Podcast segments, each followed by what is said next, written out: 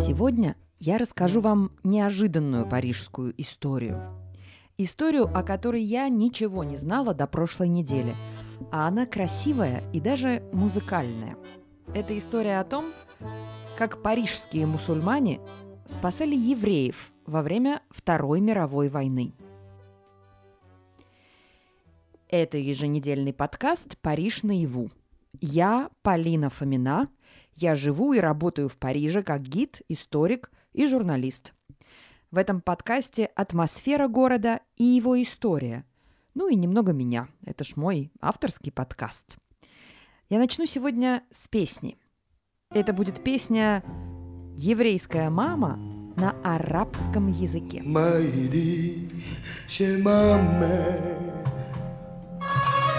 Иде Шемама поет Салим Халали. Это культовая фигура французского арабского кабаре. Культовая фигура парижского кабаре. Поп-певец в таком арабском стиле, открытый гей, антисионист и еврей. Очень яркая судьба, которая чуть не оборвалась в самом начале. 20-летнего еврейского юношу спасли от нацистов в парижской мечети, оформив на него подложные документы. И это только начало моей сегодняшней истории. В 1926 году в Париже был построен госпиталь для североафриканских мусульман, выходцев из Алжира, Марокко и Туниса, или, как их называли, туземцев. Тогда же была построена и большая парижская мечеть. Место, которое хорошо знакомо и туристам сегодня. Здесь есть милое кафе с воробьями, восточными сладостями и мятным чаем, ресторан с кускусом и лавка, где я дважды покупала кожаные тапки-шлепанцы на подарки. И госпиталь, и мечеть были оформлены как жест благодарности полумиллиону мусульман, что воевали за Францию в Первой мировой войне – Мечеть была построена в самом центре Парижа, в двух шагах от развалин древнеримского театра. Она отстроена в таком мавританском стиле, э, с фонтаном, райским садом, хамамом, галереями по периметру прямоугольного двора, квартирами для служащих и подземными выходами прямо в парижские катакомбы. Говорят, что здесь-то и прятали евреев во время Второй мировой. Но начнем сначала. В 1940 году, в 1940 году, французская армия сопротивлялась немецкой ровно 6 недель. После чего 22 июня 1940 года страны подписали перемирие. Немцы оккупировали север и запад Франции, Париж, и вместе с правительством Виши начали беспрецедентные репрессии. Преследовали много кого. Преследовали бывших солдат, политических противников, коммунистов, социалистов, партизан всех сортов, иностранцев, любителей джаза, цыган и евреев. Подозрения относительно антиправительственного поведения парижской мечети появились у парижской полиции уже в сентябре 1940 года. Поползли слухи, в мечети что-то не то. Но первая же проверка провалилась, в мечети успели придумать систему сигнализации, оповещающую о приходе полиции. Как только полиция появлялась на пороге мечети, те, кого нельзя было видеть, прятались на женской молельной половине, куда ни нацисты, ни французские полицейские не решались войти без предупреждения. Во Франции было депортировано 76 примерно тысяч евреев, из них 11 тысяч детей. Говорят, что парижская мечеть спасла от нескольких сотен до полутора тысяч человек. Известно, что систему сигнализации настроил настоятель мечети. Он установил у себя под столом кнопку и нажимал на нее, передавая сигнал тревоги в помещение на противоположном конце а, комплекса. Настоятелем или ректором, как его называют французы, был Кадур Бенгабрит – Алжирец и марокканец одновременно. Сложная история. Переводчик, дипломат, завсегдатый парижских салонов, любитель живописи, автор пьес и при этом теолог. Одним словом, большой дипломат. Его называли самым влиятельным мусульманином во Франции. Изобретательный и авторитетный Бенгабрид мог внезапно потребовать у всех вошедших с обыском снять армейские сапоги, потому что такой обычай в мечети. И это задерживало проход полиции по комплексу мечети и помогало убежать тем, кому нужно было спрятаться. Нацисты с неохотой вступали в прения с мусульманами, опасаясь военных восстаний в Северной Африке, где и так уже шли военные действия против союзников. И ректору мечети слушали. Слушали даже в тот день, когда нежданный патруль унюхал запах табака в мечети, что было, с точки зрения патруля, совершенно невозможно для верующих. Но ректор не пожелал вступать в теологические дискуссии.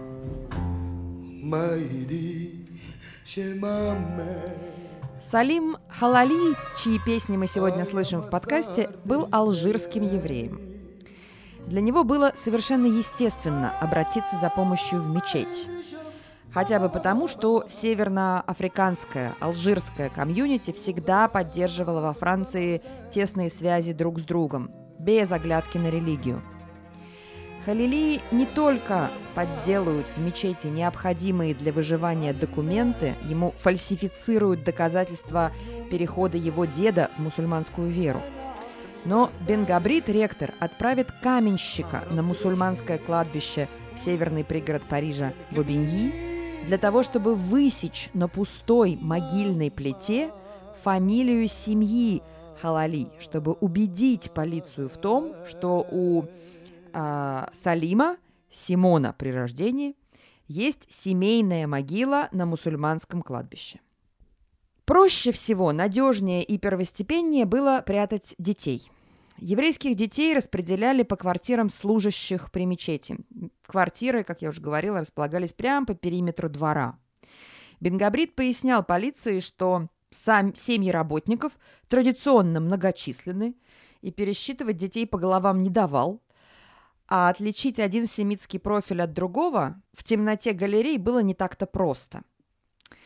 Подделать вообще документы о рождении для алжирских евреев было не так сложно, как в случае с европейскими евреями, потому что северноафриканские архивы представляли из себя хаос. На момент оккупации большинство парижских мусульман были кабилами. Кабила – это народ из северной части Алжира, которые массово приезжали в Париж после Первой мировой. Они работали на фабриках и строили, кстати, парижское метро. Кабилы жили обособленно, до сих пор дружно держатся, и в городе сохранилось много кафе, открытых в свое время кабилами. Сначала для своих, рабочие кафе, а потом эти кафе стали просто парижскими кафе. Многие мои друзья помнят кафе в пассаже «Мольер», куда я люблю водить приезжающих. Кто-нибудь из слушающих помнит это место? Много дешевого красного вина и утиная ножка. Держит два брата. Кабила. Да, но я отвлеклась. В немногочисленных книгах по теме мне попался перевод листовки с Кабильского, которую распространяли по кабильским кафе летом 42-го. Текст примерно такой. Вчера арестовывали евреев Парижа, старых, больных, женщин и детей. Таких же рабочих, как мы. Они наши братья. Их дети, как наши дети. Любой, кто узнает о таком ребенке, должен его спрятать и защитить, пока это необходимо. Мои соотечественники да будут полны сострадания ваши сердца. Говорят, что у кабилов было два преимущества в сопротивлении. Первое – это их язык. Его никто не понимал. И кабилы использовали его как секретный код. Второе – это феска. Фетровая шапочка, сигнализировавшая тут же, что ты мусульманин – а мусульман, как мы помним, не особенно трогали. И в той ситуации Феска спасла не одну еврейскую голову. Кабилы, сформировавшие отдельную группу сопротивления, занимались преимущественно спасением летчиков и парашютистов-союзников. У них было такое свое отдельное задание. Но постепенно они занялись и еврейскими детьми, особенно алжирскими еврейскими детьми, северноафриканскими еврейскими детьми – Одна из основных задач была вывоз людей из Парижа. Для этого использовали баржи, мечеть и велосипеды с баками впереди. Такие, знаете, как сейчас вот ездят скандинавские или амстердамские мамаши.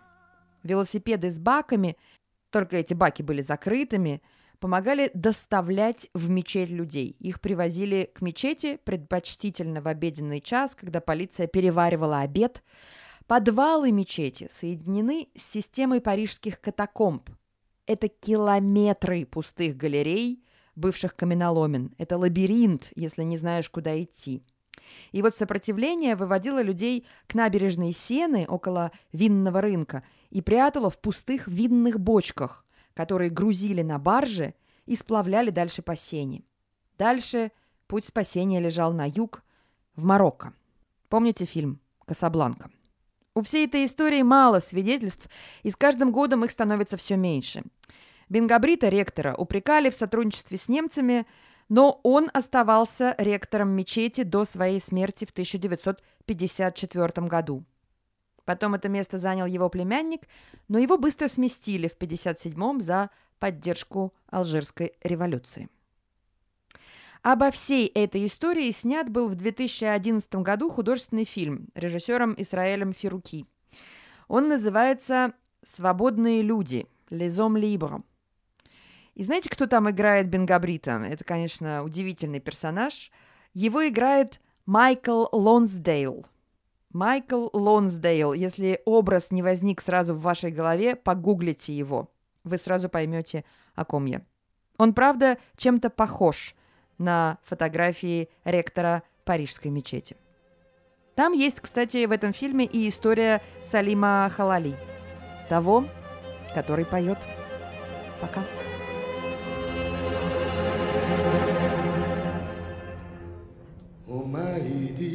شمامنا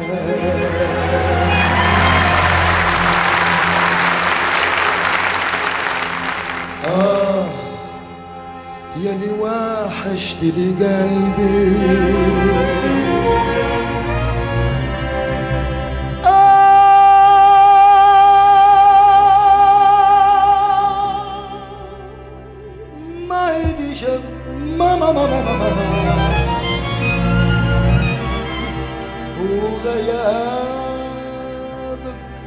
طال عليا. غيرك ما يطفي نار حبي